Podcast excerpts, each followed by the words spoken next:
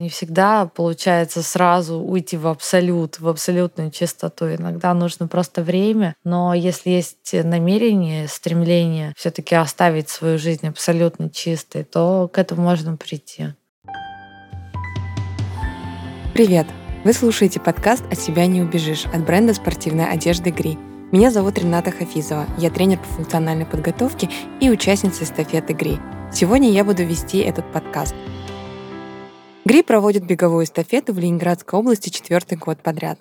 В августе мы с командой из 13 человек пробежим дистанцию 190 километров от Шепелевского маяка до маяка Стирсуден. Чтобы познакомить вас с участниками и самим лучше узнать друг друга, мы по очереди собираемся в студии и обсуждаем важные для нас вещи. Сегодня я поговорю с Олей Маркес. Оля — основательница школы идеального тела секта, певица и моя подруга. Кстати, Музыка, которую вы слышите в начале и в конце каждого выпуска подкаста, это песня «Васильевский бриз» Олиной группы «Алла и Оля». Оль, привет! Привет! А, в последнем альбоме есть э, песня «Васильевский бриз», моя любимая, признаюсь честно. А, я тебе еще в Петербурге говорила, что я включаю ее и люблю гулять по Петербургу. Там а, есть такие строчки, как бежать от маяка до маяка, светить как маяк сама, чтобы рассеялась тьма. А вопрос, они пришли тебе после нашей прошлогодней эстафеты? Да, вообще я тогда как раз тем летом писала этот альбом, все песни, они рождались там, и эта песня, она долго искала ну, свое финальное оформление. И, конечно, у нас с Питером огромная история с Катей Языковой, потому что, ну, эта песня, она в том числе и о Кате, и обо мне, и о тех вещах, которые мы проходили вместе, возможно, в разные периоды нашей жизни, но одно и то же. Просто Катя, она очень любит Гри, собственно, она меня познакомила с ребятами, и через нее я узнала об этом, и, возможно, благодаря ей в том числе и поехала, потому что у нее была такая большая лояльность к бренду, а для меня любая какая-то, знаешь, интеграция рекламная, для меня это всегда идет со скрипом. Я должна с чем-то соприкоснуться и полюбить это, чтобы делать какие-то партнерки я не могу просто так вот. Но из-за того, что Катя мой близкий человек, и она это любит, она стала моим проводником. И когда мы поехали на эстафету, я вообще через сутки, да, как мы бежали, все, я поняла, что мое сердечко здесь, я поняла, почему Катя это так сильно любит, и почему это для нее так важно. И там есть такая вещь, ну вот на эстафете, которая для всех, для нас общая. Ее очень сложно описать словами, но это ну, это реально сердечко, это про какую-то такую общечеловеческую любовь и свет, и вообще сама идея маяка и эстафета от маяка до маяка, она про что-то очень глубокое, человечное в каждом из нас.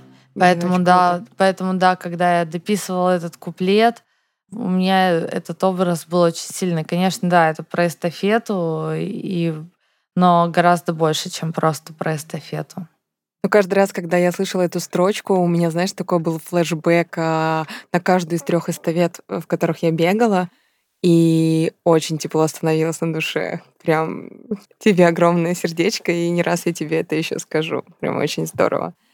У меня такой вопрос а, будет к тебе. Ты достаточно откровенно вообще а, говоришь о своей жизни в соцсетях. Вот. И мне безумно нравится читать тебя. Я тот редкий человек, который э, любит лонгриды больше, чем красивые картинки в Инстаграме. И, собственно, наверное, одна из больших тем, которую ты поднимаешь, наверное, первое твое интервью живое, на которое я пришла, оно вот как раз-таки было связано с зависимостью. Вот. То есть тогда я с тобой впервые познакомилась, именно не вживую, а как э, с публичным человеком. То есть тогда ты для меня открылась. Как давно ты уже в ремиссии? Правильно ведь называть ремиссия, да, Оль, а не как давно ты уже не употребляешь? Вот здесь вот поправь меня, пожалуйста. Ну, да, ремиссия, мне кажется, это такой больше медицинский термин, который употребляют. Угу. Я называю это больше чистота, трезвость. Чистота. Угу. Да, и э, это уже десятый год сейчас идет. Насколько я помню и осведомлена, секта как блок появилась тоже 10 лет назад. И 8 лет назад открылась э, школа сама. Можно ли сказать, что в тот момент произошел такой сдвиг, и твой внутренний маятник качнулся из э, деструктива и саморазрушения в сторону совершенствования своего тела?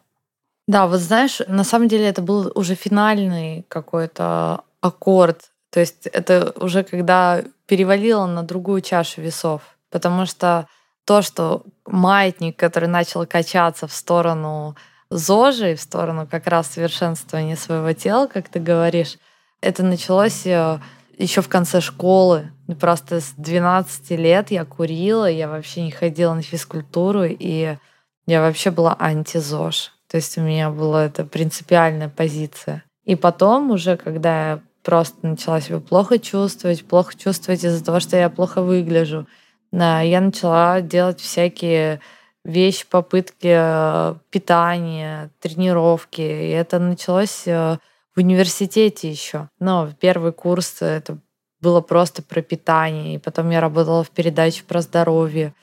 Училась у редакторов чему-то, потому что они как раз были такие ЗОЖ девочки, а у меня было совсем другое окружение.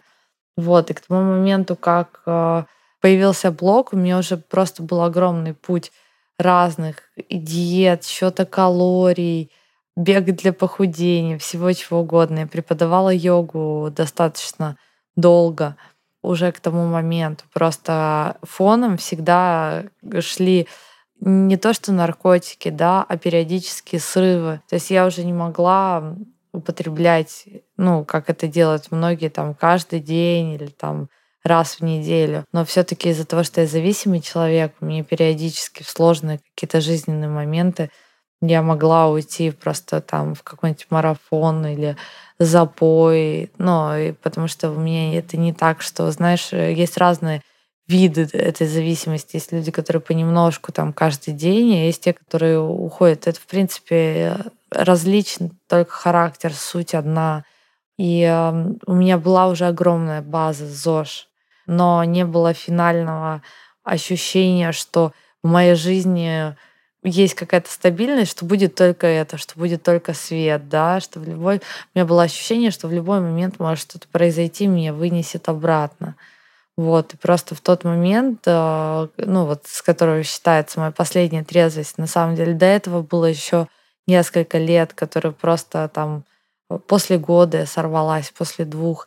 То есть э, это, знаешь, как бы там 360 дней трезвости в году, и там пять дней, когда что-то было, и это было не, ну, не акт удовольствия, да, какой-то, все-таки это как э, отчаяние. Вот. И просто для многих людей, которые сейчас на этом пути, может быть полезна та мысль, что не всегда получается сразу уйти в абсолют, в абсолютную чистоту. Иногда нужно просто время, но если есть намерение, стремление все-таки оставить свою жизнь абсолютно чистой, то к этому можно прийти.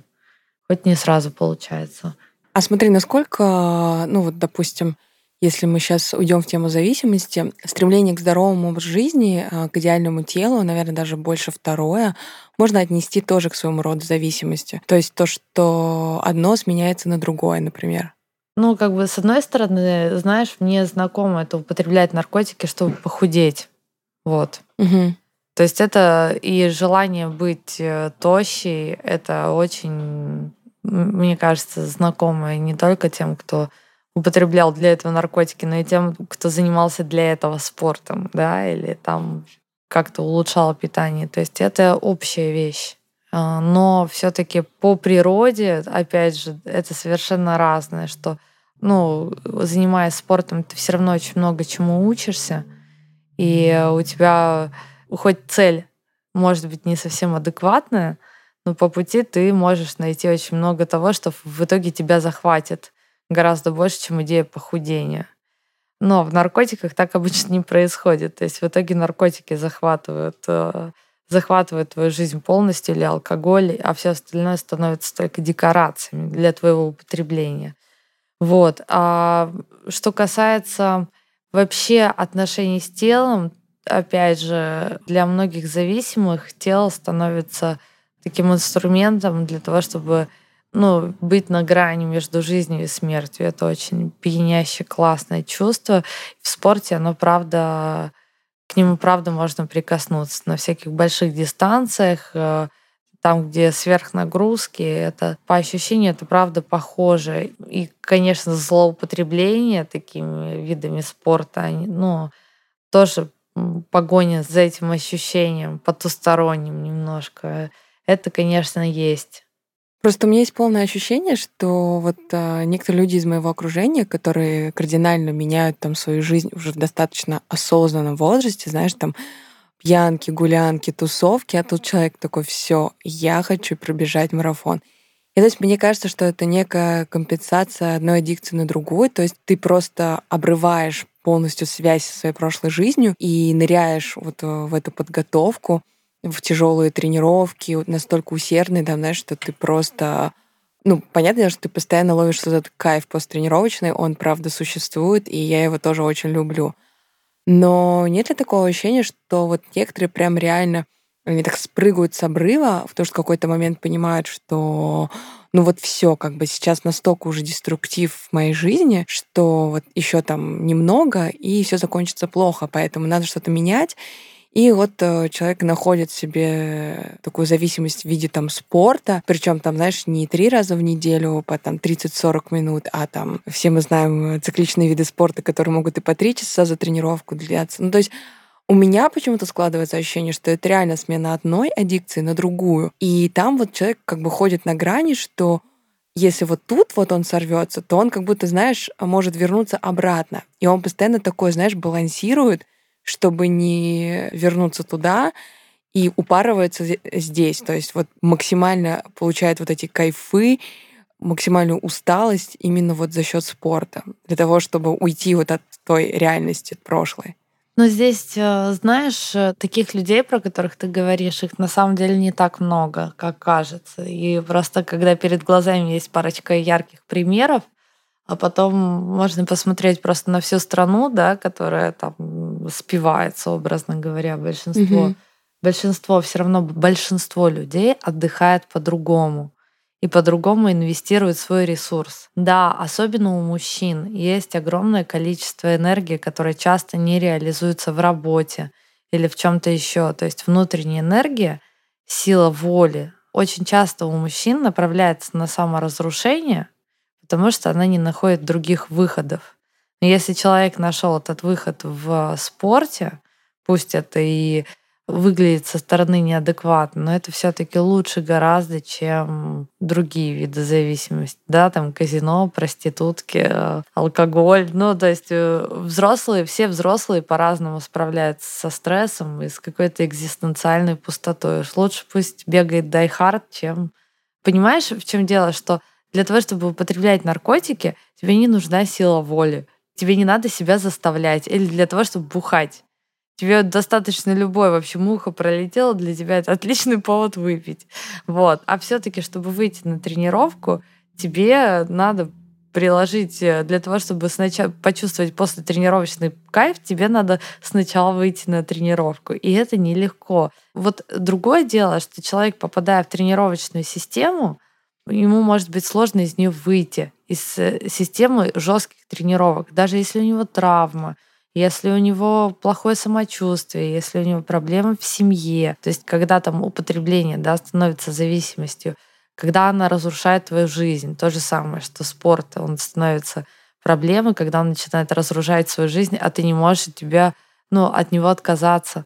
То есть у тебя там травма, но ты все равно идешь бегать ты не выспался или ты вчера выпил, ты знаешь, что это спасает твое сердце, но ты все равно идешь бегать.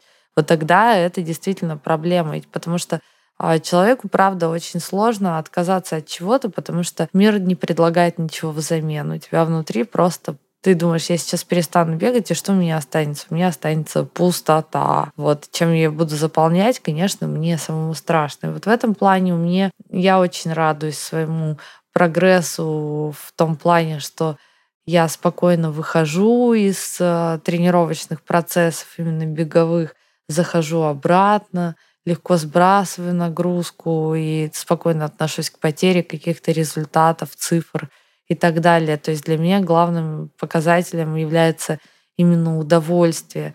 Вот. И я э, не буду бахвалиться, мне было сложно выйти из тренировочной системы триатлона. Ну, то есть, когда ты уже в этом, очень сложно взять и сказать, так, все, я в это больше не играю, пока тренер, не пиши мне больше план. Это реально тяжелое решение. расстаться, как расстаться, закончить какие-то отношения. А, ну, кажется, что ты столько всего вложил, как теперь это бросить, но на самом деле это самое здоровое решение, которое я принимала. Сейчас вот я смотрю как раз на свой шоссейный велик, завтра поедем тоже классную дистанцию, просто так. Не потому что есть какой-то план, просто так, и это классно. Ну смотри, сейчас, получается, в твоей жизни нет подготовки к триатлону. Ну как, я знаю, что у тебя есть старт, но да, я но, знаю, но что мне тебе кажется, сейчас его сложно отменят, Мне кажется, его отменят, мне придется его стартовать. Ну смотри, в условиях того, что у тебя нету плана, да, то есть ты там э, не крутишь педали, там плаваешь и бегаешь систематично, из чего вообще сейчас состоит э, твоя жизнь? Ну то есть вот э, в плане именно тренировок, проведения свободного времени. Как строится у тебя все это? То есть все тренировки чисто в кайф. Захотела, выбежала, захотела, поехала. Но именно ты, ты про триатлонные? Вообще, в принципе, ну, вообще, я, я... Ну, я тебе mm-hmm. рассказывала, тебе я рассказывала, но я вот, наверное, тоже а, обнародую это еще раз, что у меня есть некоторая такая фишка, что от э, триатлона и только от бега, ну, я начинаю выглядеть не так, мне нравится. Ну, то есть мне да, мы с тобой для это того, обсуждали. чтобы для того, чтобы хорошо выглядеть, мне надо делать другие тренировки. То есть мне надо работать с кором, с поперечной мышцей живота, чтобы у меня живот не выпирал, не вываливался. Был хороший, красивый пресс. Мне надо обязательно делать на это достаточно такие несложные, но регулярные тренировки, нагрузки. Но проблема в том, что когда я в тренировочном плане, у меня сил хватает только на этот план. То есть делать дополнительные тренировки, при том, что там дети, работа и так далее, ну, нету все, ресурса, мотивации нету. И э, поэтому ну, я знаю, что очень многие люди бегают, там, занимаются, именно потому что для них это комфортный способ быть в форме. Вот. Для меня это вот этой вот части мотивации нет. Поэтому, когда у меня ну, есть выбор, я всегда выбираю там писать, тестировать, снимать новые тренировки секты, потому что это как раз та работа и та система, которая для меня еще как бы делает мое тело таким, что оно меня радует. Вот. Поэтому с тех пор, как я не занимаюсь там триатлоном, и это не занимает всю мою тренировочную жизнь, я уделяю время программам секты. Вот. Ну и это дает классную, очень регулярную нагрузку. Я всегда чем-то занимаюсь. То есть мое тело всегда работает. А что касается бега, вот мы сейчас сделали летний клуб самой медленной пробежки в городе. Это вообще была моя супер идея. И она мне так вкатывает, потому что мне очень нравится, что и даже быстрым бегунам медленно побегать это полезно для сердца, для пульса и пятерочку такой в кайф, в кайф пробежать не разделившись кишкой, да, а как дайхард только наоборот. То есть ты бежишь ты бежишь толпой, но тебя еще тормозят, и ты бежишь в темпе самого медленного бегуна. И мне это безумно нравится. То есть как концепция, как идея и как удовольствие от бега это мне приносит максимально. Ну и, конечно, с друзьями у нас это способ времяпровождения. Вот вчера приехал Шапуся в Красную Поляну, и мы пошли сразу же побегать. До этого вводила ребенка в бассейн, тоже проплыла там километрик. Ну, это это классно, когда можно просто вот это вот делать. Тоже там пару дней назад закатнули на велосипедах э, почти 50 километров по горам, потом все болит, э, но это приятная боль. Э, сейчас, знаешь, Оля, ты сказала 50 километров по горам, и кто-то такой, ах, да, 50 километров по горам, то есть, ну, ты понимаешь, да, для меня, для человека, который не катает, это вообще какие-то огромные цифры. Я такая, как можно просто сесть на велосипед и проехать столько? Так, Ренат, ну, это, это было по большей части с горы. С горы. С горы вниз. Та часть, э, Хорошо. та часть Iron Star э, велосипедной дистанции, которая приятная. Я поняла. Смотри, о, я тебе задавала уже этот вопрос, меня он правда э, интересовал все время, пока там я наблюдала за тобой еще до знакомства. Мы с тобой это обсуждали на длительный. Как Оля совмещает двух собак, трех детей, секту, тренировки, музыку и все-все-все, что есть э, в ее жизни, потому что, знаешь, иногда, когда я такая черт, нет времени, у меня всплывает Оля Маркис, я такая, ах, да, нет, у меня все таки наверное, есть время на то, что мне нужно сделать. Ну, то есть, как ты вот балансируешь, маневрируешь э, в своей жизни вот между всеми э, этими, так сказать, пунктиками, да, там собаки, дети, тренировки, секта, муж, э, работа. То есть, раскрой секрет Оли Маркис. Не существует ответа на этот вопрос, э, и тут просто есть много смешных вариантов. Давай. как ответить, ну, например. Давай, пусть, пусть меня... наш подкаст будет хоть немножко повеселее. Да, да, да. Ну, например, я все успеваю, потому что я все делаю плохо. ну, то есть очень мало внимания уделяю всему. Так, какие еще? Ну, да, на самом деле я занимаюсь тем, что мне интересно из текущего набора дел и занимаюсь тем, что горит больше всего. Ну, то есть, что сейчас требует быстрого решения вопросов, тем и занимаюсь. Секта отлично справляется с ежедневной рутиной без меня. И здесь моя лень делает э, просто ну, великолепную работу, потому что раньше я вмешивалась очень много в процессы, потому что я не умею ждать, мне надо, чтобы было вот готово уже сегодня. Вот. А когда я отстранилась немножко, это мне помогло смотреть больше на продукт со стороны пользователя и больше именно со стороны пользователя вкладывать свое видение. Потому что когда я зарываюсь в то, что на бэке, я могу очень много наворотить всего, что на самом деле человеку не нужно. В этом плане я просто э, стараюсь сделать так, чтобы секта у человека не занимала слишком много времени и сил. Вот. И я думаю, как сохранить эффективность всего, но при этом сократить ресурс, который на это тратится. Вот. Собственно, это требует от меня одного проходить программы и думать о том, что в них внедрить еще. В плане семьи, но здесь, э, возможно, если бы я вкладывала всю себя в семью, мои дети были бы ужасно передавлены моей, моим материнским mm-hmm. энтузиазмом. Вот. А так как у меня очень много моего энтузиазма уходит на другие вещи, они э, достаточно растут свободными и коммуникабельными за счет того, что они очень много с другими людьми проводят, легко адаптируются, даже самый младший. Вот сейчас мы приехали, он пошел в новый садик, он просто сразу ушел. ну, потому что нету такого, что вот он привык только к маме э, и привык, что мама принадлежит только ему. Ну, то есть в этом есть плюсы определенные. Конечно, там минусы, возможно, тоже какие-то есть, но мне сравнивать не с чем. У меня вот все дети мои такие, они дети коммуны. вот.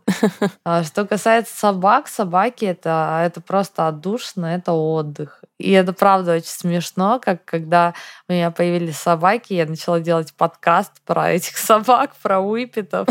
И там сделала чатик про эту породу, в которой просто собрались все, там 600 человек, которые постоянно там кипит э, обсуждение ну, просто еще одно какое-то комьюнити, которое образовалось абсолютно спонтанно. И я уже просто, глядя на вот эту вот выпит тусовку, я просто понимаю, что, видимо, у меня какая-то дхарма такая, э, объединять людей под разными идеями. Неважно, что это, главное, что давайте общаться и делать это как-то очень по-доброму. Человек нужен человек, и человеку нужна поддержка. Вот. Давай вернемся, наверное, к бегу, то, зачем мы тут собрались. У нас такая очень разношерстная команда на эстафете получается, и у каждого отношение к бегу ну, какое-то свое. Вот кто-то прям суперсерьезно относится к цифрам, к бегу, там, а, к тренировкам. Кто-то просто выходит на секси-пейс э, пробежки, вот, и кайфует. Что для тебя бег? Вот. Именно вот на данный э, момент жизни. Ну, я очень рада, что я могу бегать. Я очень рада, что я могу просто выйти на пробежку и провести ее, то есть провести очень весело и классно, прежде всего заботясь о тех, кто не бегает, для кого это только начало, потому что я знаю, что когда человек втянется, это уже будет для него ресурсом, это уже попрет его, и он станет частью тусовки, начнет участвовать в стартах и ну, будет чуть более счастлив ну, у него появится какой-то новый инструмент счастья в жизни. И, э, наверное, для меня бег это сейчас то, что я прежде всего хочу дарить другим, потому что у меня это уже есть. Вот. Последние э, недели ты очень много пишешь про принятие своего тела. Да, у тебя очень много постов на эту тему, ты выкладываешь фотографии. Ты писала о том, что тебе даже с твоим бэкграундом сложно себя принять, когда, соответственно, происходит а, трансформация твоего тела. Вот, но ты прям я восхищена и такая, знаешь, очень внимательно э, наблюдаю за этим, как ты выкладываешь э, не отретушированные фотографии с абсолютно не идеальным светом и ракурсом. Вот скажи мне, помогает ли тебе это принять себя? Ну, то есть вот ты прописала текст, выложила фотографию, там пошли комментарии какие-то людей. Насколько вот эта обратная связь тебе э, дает э, как бы принять себя? Вот. Блин, ну на самом деле, ну вот принятие себя это настолько какая-то широкое, широкое понятие, что это как говорить о чем угодно. То есть я прежде всего говорю вот всеми этими постами, что можно спокойно относиться к своему телу, видя его в разных ракурсах. То есть у меня нету такого, что «О боже, какой кошмар, как ужасно я выгляжу». То есть я знаю, что я могу встать красиво и выглядеть более, ну, можно сказать, там, фотогенично. Могу сделать вообще не фотогеничный вид. И это настолько про жизнь, про то, что все люди такие, и все люди могут подавать себя одним способом другим, а люди в интернете часто показывают себя только с удачного ракурса. А когда ты смотришь, тебе кажется, что все вокруг красивые, а с тобой что-то не так, потому что себя-то ты видишь в разных ракурсах. Я прежде всего это делаю э, не потому, что мне надо принять себя с помощью всех этих людей, нет, потому что я спокойно отношусь к этому, я могу это показать. У меня есть привычка, да, некая, показывать себя с удачного ракурса. Там с утра на голодный желудок сфоткать идеальный пресс и выложить его. Ну, come on, я делала это уже 200 тысяч раз. Кому это интересно? Все это уже видели. А если я покажу, что это не всегда так, но это реально людям откликается, им это нравится. Ну, а мне нравится, когда людям что-то нравится. Ну, это, это правда, я даже не буду лукавить. Ну, мне классно, когда я, я своим контентом кому-то делаю лучше. Вот. И то, что люди видят меня не только в удачных ракурсах, это доставляет им истинное удовольствие. И, а, мне, а мне как бы от этого кайфово. Вот. А что касается э, принятия своего тела, конечно, когда я супер фитоняшка, я смотрю на себя в зеркало и просто источаю любовь к себе. Когда я не супер фитоняшка, я думаю, ну, ну как бы, ну вот там жирочек, бачочек, а, не-не-не, тю-тю-тю. Ну, то есть нету такого. Я все равно в отличной форме.